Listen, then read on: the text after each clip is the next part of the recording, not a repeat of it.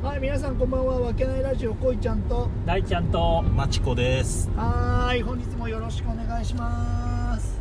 お願いしお願いしまます。はい今日はですねえっ、と珍しいですね。今日は大ちゃんの車の中で収録してます。すはーい。はい。で何をしてるかというと今はえっ、とまあこれ放送が上がってる頃にはまあ結果とか出てるかもしれないですけど、はい。まあ僕たち m 1に出場するんですよね大ちゃんね。そうなんです。頑張っていきます、うんその m 1に出場するにあたって、えー今から、えー神社の方にまあなんていうんですかね。なんて言えばいいなんて言えばいいこれって何祈願なの？必勝祈願だよ。必勝祈願、はい。そう必勝祈願でえっ、とね1回戦突破できますようにという、えーお願いをしに行こうかなと思ってます。もうね。うんはい。すがれるものには何でもすがってやろうということ。そうですね、うん。練習1回もしてないのにね。お願いだけするというねの道中でまあ今ねこうやってね収録をしようかって言って始まりました。はーい。はい。はい。でまあ撮影しようと思ったんですけど今日雨であいにくの天候だったんですね、そうなんです。うん。そう。なのでまあこういう企画になったという感じで車の中で収録をしてます、はい。はい。えー今日は何をテーマにお話ししますか？はい。今日はあのちょうど3人ともですね、まあ、子供に関わることを、まあ、仕事なりうん。プライベートなりでやってますんで、そうなんですよね、はい。こうね不思まあ僕はまあ昔こう子供に、まあ、体操教室というような感じで、まあ、某スポーツクラブで2年、うん。で自分のスタジオでも1年教えてたんですよね。そうだね。でこのマチコに関してはうん。何をやってるんですか、えっ、と地元の小学生サッカーの指導者をやってますね。もうそれも結構長いよねね就職しだしてからだからもう15年以上は続けてするごいね。指導歴15年って相当だよね。ベテランだな。ベテランだよね。ねそこそこベテランだよね。すげえ。うん。すごい。はい。であの大ちゃんは何をしてるんですか？僕はあの普通に子育てしてます。おい！2歳の子供を相手何にの仕事もしてねえじゃねえかよ。おい。だから俺はプライベートの関わりで。あなるほどね、はい。ただそういうなんつうの論文とかうん研究とかうんの書物を読むの好きなんだよね、そうなんですよ。ね。うそうそう。でこの3人がんはい。子供子供の未来について。子供の未来について、はい。これからの子供の教育論ですよ。でかいな。でかいな。マジで。いやそれもねあのーっていうの話を俺がしたかったのは、はいはいはい。あの裸足育児っていうものを知って分野をああなるほうんど。けどあれだよ。こっちのコーディネーションの世界ではあるよ。あ結構そうなんだ、うんで文化はあんまりやっぱ知らなくてさ俺は、でそうやって足の裏とやっぱその脳の神経っていうか足の裏のセンサーってすごいじゃないですか、すごいね。だからそこをまずちっちゃい時野山をこう裸足で走らせたりとか河原で遊んだりとかするとまあ巡り巡って脳のその神経のなんていうの？そう。シナプス的なものがいいみたいな話をまあ聞いて、脳脳もそうだし、うん。臓器とか体もあるよね。リフレなんてあーリフレ。の観点で話すと、うまあその足の指っていうのはまあこう例えば親指の辺とかはうん。脳を表してたりするよね、へでええっ、と指の少し下の部分は肩を表してたり。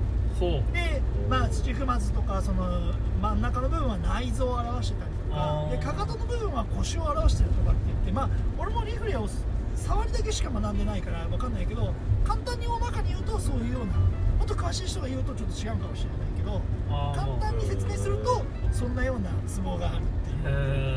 へええちなみにさ、うん。こいちゃんの顎はどこなってるまあ俺の顎は多分あのピンポイントで多分中指ぐらいの下ぐらい。そう。あそこを押し続けると多分伸びてくる伸びてくるそう。かふざけんなよちょっとあのー、何の話？そうそうそう。だから裸足育児っていうのを知ってね？はいはいはい。だから早速子供と河原に行って、はいはいはいこの前裸足でわーってやって遊んできたわけですよ。まあそうだね。だからよくさそのアメトークとかさ、うん。ねそうそう足つぼとかやるけどやっぱり体悪そうな人ってすごい痛がるもんね。痛がったよ。でなんか女優のさ、あうん。モデルさんのさなんかこう健康志向ですみたいな人が「え全然しても痛くないとかってやるよねけど多分ちょっとは痛いん。だろうけど多分そん。なに我慢できる範囲我慢できる範囲の、ね、痛さなんだと思うんだよね痛みは多分変わってくるよねいやーそれでさ子供と入ってるとさなんかお父さんも一緒に入るみたいな感じでひはい。引きずられてさ はい。はいの中に。死にでも激痛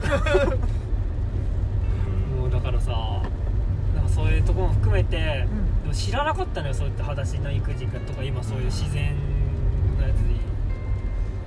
だからそんな感じでさ、ん。だからもうどう他そういうのなんかいいのあったら教えてほしいなっていうのとひろっきの場合はそのサッカーの中で、今日さちょっと前にラダーのトレーニング一緒にやってたけどさ やってたね。あはい。そういう話も聞きたいなと思ってだからちなみにヨガで言うと、うん。裸足でやるのはその意味だよね。足の指先まで使おうってのが考えの一つだよね。なるほどね。そうだからヨガは裸足でやるっていうのが考え、だから引っ張れるしね。まあそうだよね。そう。でやっぱり足の指を使うってことは、うん。ふくらはぎが動くから、うん。でふくらはぎとかは第二の心臓とも呼ばれてるだからやっぱり血流循環を流すにはふくらはぎをやっぱり刺激するっていうのがいい方法だからさ。うーんまあそういった面では、まあ、裸足で歩くたりとかその裸足はすごいと思うそうだよね。だからなるべく裸足でやろうと思って。だからこれさ、う諸説あるじゃん。まあね。こういうのってやっぱさ2つねいいっていう人も悪いっていう人もいるから、うん。なんとも言い難いんだけどさ、その現代ではさ、うん。その靴とかうん。インソールが発達をしたことによって、うん。あのー結構その腰痛だったりとかうん。膝の痛みを生じる人が多くなったっていう説もあったりするへー。で逆にうん。今度はそれをインソールで改善ができますっていう先生もいたりする。そうだね。そうそうそう。だから本当にちょっとのさ角度入れるだけでだいぶ痛みが変わったりするそうそうそうそう。だからそういった時に俺がこれ裸足のこと関係あるのかっていうと、うん。その一番なんて自分の中で大事にしてるのが、うん。ナチュラルなんだよね。お。そう自然っていう。だからうん。本来にあの人っていうのはほら、ね、歩く靴なんか履かないじゃん。そうだね。そう裸足で歩いて体が整ってるっていうのがいいからこいちゃんもね履いてないもんね靴いや履いてるわ。おしゃれな靴。履いてるわ。めちゃくちゃ。今日も裸足だもんね今日めちゃくちゃおしゃれな靴履いてるわ。そうそう。だからうほうほって言ってるもんねボーボーって言ってねえわ。うん。チンパンジーか。ゴリラかそっちの方だから何の話だっけそうそう。だからまあ裸足っていうのはいいよねっていう話だよね。そうそうだから。です。でやっぱそう俺らがさサッカーやってた時はさラダーのことなんかなかったじゃん。ないよね。なんなかったなかったのよ。小学生の時とか。はいはいはい。だから今の子たちってだからさっきひろきも聞いたけどさ結構ウォーミンウォーミングアップでやるみたいなさはいはいはい話聞いて。うらどうどうですか？町田先生。うんどうですか？ドリブラードリブルうまい子やっぱ増えてるでしょ？うん、ドリブルうまい子はラダーとかそういう細かいステップはうまいよね。ん上手なんだうんやっぱり。体の使い方っていうのがすごい自然に無意識でできるからバランス取ったりとか。やっぱりそういうのができる子はラダーとかやうんちょっとした運動でも違いは出てるよね。やっぱそうでしょう。ん、うん、あとそうそうあとこいちゃん。あのね目を鍛えたいのよ。はいはいはいはい。はい動体視力。はいはいはい。どうしたらいい？だからうあれだよね。目もんうん。そのさあのー鍛えられるんだよ。でうんこれもさうん。ヨガとかでもあるんだけどあのー例えば視野とかも広げられるんだよね例えばうん簡単にできるのは手を横と横にうんあのーやってそれを行き来するんだよ。指と指をうん。顔のまあ肩幅よりちょっと広いぐらいに置いてうん。目だけを動かして右を見て左を見てっていうのをするね。おうそれそしたら今度は上下をやる。ほそう目の運動っていう。それだけでうん。脳がその活性化したりとか視野が広がったりとかっていうことが起こる。だからうん。焦点とかも狭くなってくれば怪我だったりとかうん。そういうのも増えてくるけどそういうのが広がってくるとまたけなんか怪我の予防とかまあアスリートとかではうん。パフォーマンスの向上にはつながってくるようあそうなんだ。であのーよくさうん。老眼とかもあるじゃん。老眼もうあれ始まも自始まってるでし。ょ分のそのうん。近いと遠いのピントを合わせるのが、うあのだんだん年齢とともに、うその衰えてくるんんそうだよね。うん。だからそれもあの近くを見て遠くを見てっていうのを指とかを使ってやると、うん。あそれも鍛えられるって言われてるへえそうだから目も老化していくものなんだよね。だからそこがみんな分かってないからもうそこはお医者さんにとかって。基本的にはやっぱりなんだろうこの世界はその衰えていくものだけどうん。その衰えるペースはね自分自身でそうなん急激に衰えさせるのかうん。それとも維持させるのかっていうのは自分自身で選択はできるよねある程度ダメになっちゃってから直そうっていうのはまず無理だよね。まあそうだねやっぱ。早いうちからだよね。あとは、うまあ子供の話で言ったとしたらあのー今の子あのーなんつうの親ってうん。昔と違って過保護な親が多いからまあいいことなんだけどね。むちゃくちゃいいことなんだ例えばジャングルジムに登ろうとするじゃん。昔の人だったらジャングルジムお登れ登れ落ちろ落ちろみたいな感覚だったりするじゃん。あ骨なんか折れたら強くなるとかっていう。あはいはい。そう世界だったからねあの昭和な。そうそうそう。だけど今だとジャングルジムなんか危ないととかなるじゃん。で小学校にジャングルジムで怪我しましたってジャングルジムをさ撤去しろ撤去しろっていう時代になっちゃったじゃん、まうん。あ、それはいいことだけど、うただ子供のその成長過程において、うん。自分の体をどうやって使うとか、うん。その危険これをこうしたら危険なんだとかっていうのを学ぶ機会が減ってるっていうのも一理あるって言われてる。まあそうだよな。やっぱな。う。ん痛い目見てっていう部分はあるからねどうしてもね。パフォーマンス的には、その4歳5歳6歳でうん。いろんな体の動きを覚えさせると運動神経が良くなるはあまあそれは言われてることだからその時期にいかに遊ばせたりいろんな動きをですねうん。変わった動きをさせるかによって子供の身体能力が変わってくると言われてるそうですね。なるほどね。パフォーマンスとか運動観点に関してはうね、ん。あれはじゃあひろきの目から見てさ15年も見てるわけでしょ？その子供たちのさ変遷っていうかさうん。その例えばだからそのドリブルうまい子とかそのやっぱフうん。ィジカル能力高い子とかはさやっぱどんどんな感じなの？そのやっぱり全般的に能力。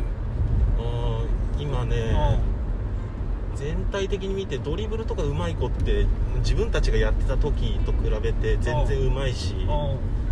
でボールタッチはめちゃくちゃうまいよねやっぱなうんそう教え始めた頃はまだそのちょっと昭和の感じが残っててなるほど。まだ蹴って走ってみたいなところもあったけうん。ど今はもう全然ボールタッチの練習が多いよね。サッカーに関しては。うん。そのさ例えば 1500m 走とかさそういう体力的な面ではどう体力的な面？なの、その辺は変わんない？あんまり変わらないと思うんだけど、ん。学校のなんか持久走大会とかってなると、うんサッカーやってる連中が割と上位を独占したりするからだはあなるほど。からサッカーやってない子っていうのがどれだけ普段動いてないんだろうっていう。そういうことか、本当動かない子は本当動かないんだろうなっていう感じだよね。なるほどね。だからやっぱり何かしらやった方が。絶対いいよな、んうん、こうちゃんそうでしょ。うん。絶対いいと思何でもいいわけでしょ、う何でもいいと思う。うあとこれやっぱ面白いことにちょっと面白い言いたいなって思うのはんうん。子供と一緒にやるのがいいんじゃないの？親が。親がね。そうそうすると親の体力親の体力ってわけじゃないけど親の運動にもなるし。うそうそうそう。で子供と接する機会も増えるから子供と一緒にあの動いてあげるっていうのはいいことだと思ん。いやそうだよね、で一緒にやれるのも小学生の間だから、確かに、うん、中学上がるとももうそうだよな。うちょっと世界が変わってくるからいたいのはお父さんだよね。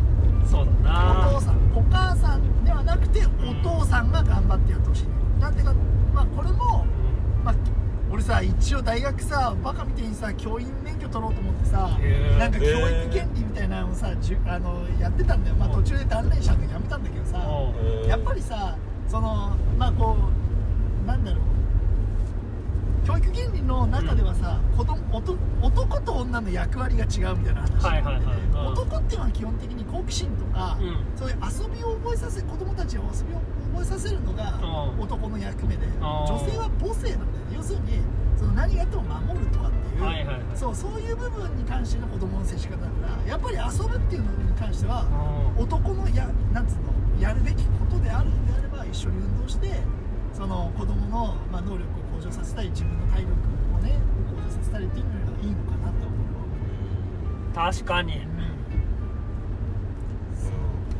まあねだからやっぱまとめるとどうですか？子供のやっぱ運動はマストだよな。いやマストでしょ。勉強小学生のうちとかってどうなんだろう？勉強のことに関してはやっぱりその親のさな、まああれがあるから考えがあるから何とも言えないよねそのだって親からしてみたら、その絶対的に勉強できる子にしたいから。まあな。だけどプロプロになんかなれねえからなそうやるかやらないかは子供次第だから、う俺もやってこなかったタイプだからん。何も言えない。よまあ、運動に関しては多分あれじゃないの。親でも変わるんじゃない？環境とか親で。いやかまあ一緒にやっぱやっとさなんかそうね。だから勉強もそうなんだろうけどね。う親が携帯ばっかやってて子供に勉強しろって言ったって多分しないだろうねとは思うよ。俺もそうだけど。自分に言ってるのかもしれないけど。うん。そういうもんじゃないのかなって。んそうだよね子供は親の背中を見て育つっていうからうん。大ちゃんの子供がすげえ楽しみだいと思ってるこっちはねひろき。まあねやっぱり環境に左右されるからね。そうだよね。そうだろやっぱ。ほんと自由な子になるかもしれないし、う天才肌の。んなるだろうな。なっちゃうかもしんないしね。大ちゃんの子供どうかな。奥さんしっかりしてるから。うんまあ奥さんね奥さんに全て似ればいいなとは思ってるけど。おいおいおい。ああはなるまいって思うかもしれない。あ見たろ。発表教師のように。うん。見たろ。あなるかって言ってな。そうそううちの子供見たらそっくりだろ俺に。ようしゃべる あそうだ。それでちょっと一個思い出した。ね。あのさ K1 のさ角ちゃん。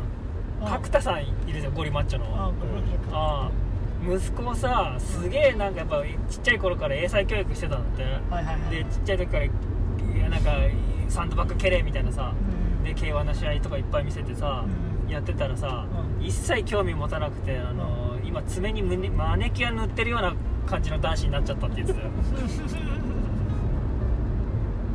まあう。ん桑田親子みたいにならなければいいかな。すごいな。ら強制しちゃダメだよね。いや絶対そう思った。うん自主的にできるよううん子供がやるようにそのモチベーションをそっちに向けるのが親にやってもらいたいことだよね。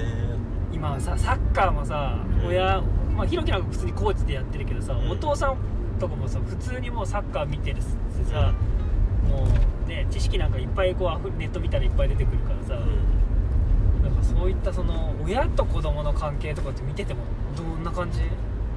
ぱり厳しい親がいて試合とか見て見に来ててうん。帰ったらダメだダメだっていうのを言ってる親もいるようだけどあそこのプレーが良くなかったとか、うん。あそこは良かったみたいそれで悔しがってやる子供だったらいいしなそれでへこんでもうやりたくないって言い出す子供もいるかもしれないからその子に合わせてやってもらいたいよねでも。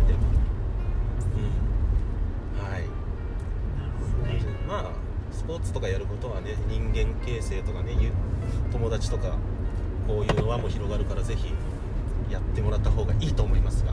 ええはい。ぜひあのうちもやってくれたらいいなと思ってるんだけど。嫌だって言ってす。ぐこんな感じでまとめますか？あそうですね、うんちょうどお時間もよろしいですか？そうですね。はい。まあいろいろ話してきましたけど、うまあ今後大ちゃんの子供がどうなるかということで、ね、そうですね、あの交互期待ということで今日は締めさせていただきますか、AI にバキバキに頼っていこうかなと思ってます、なるほどね、はい。自己知能ね、う さあじゃあ皆さん本日はありがとうございました。んはいありがとうございました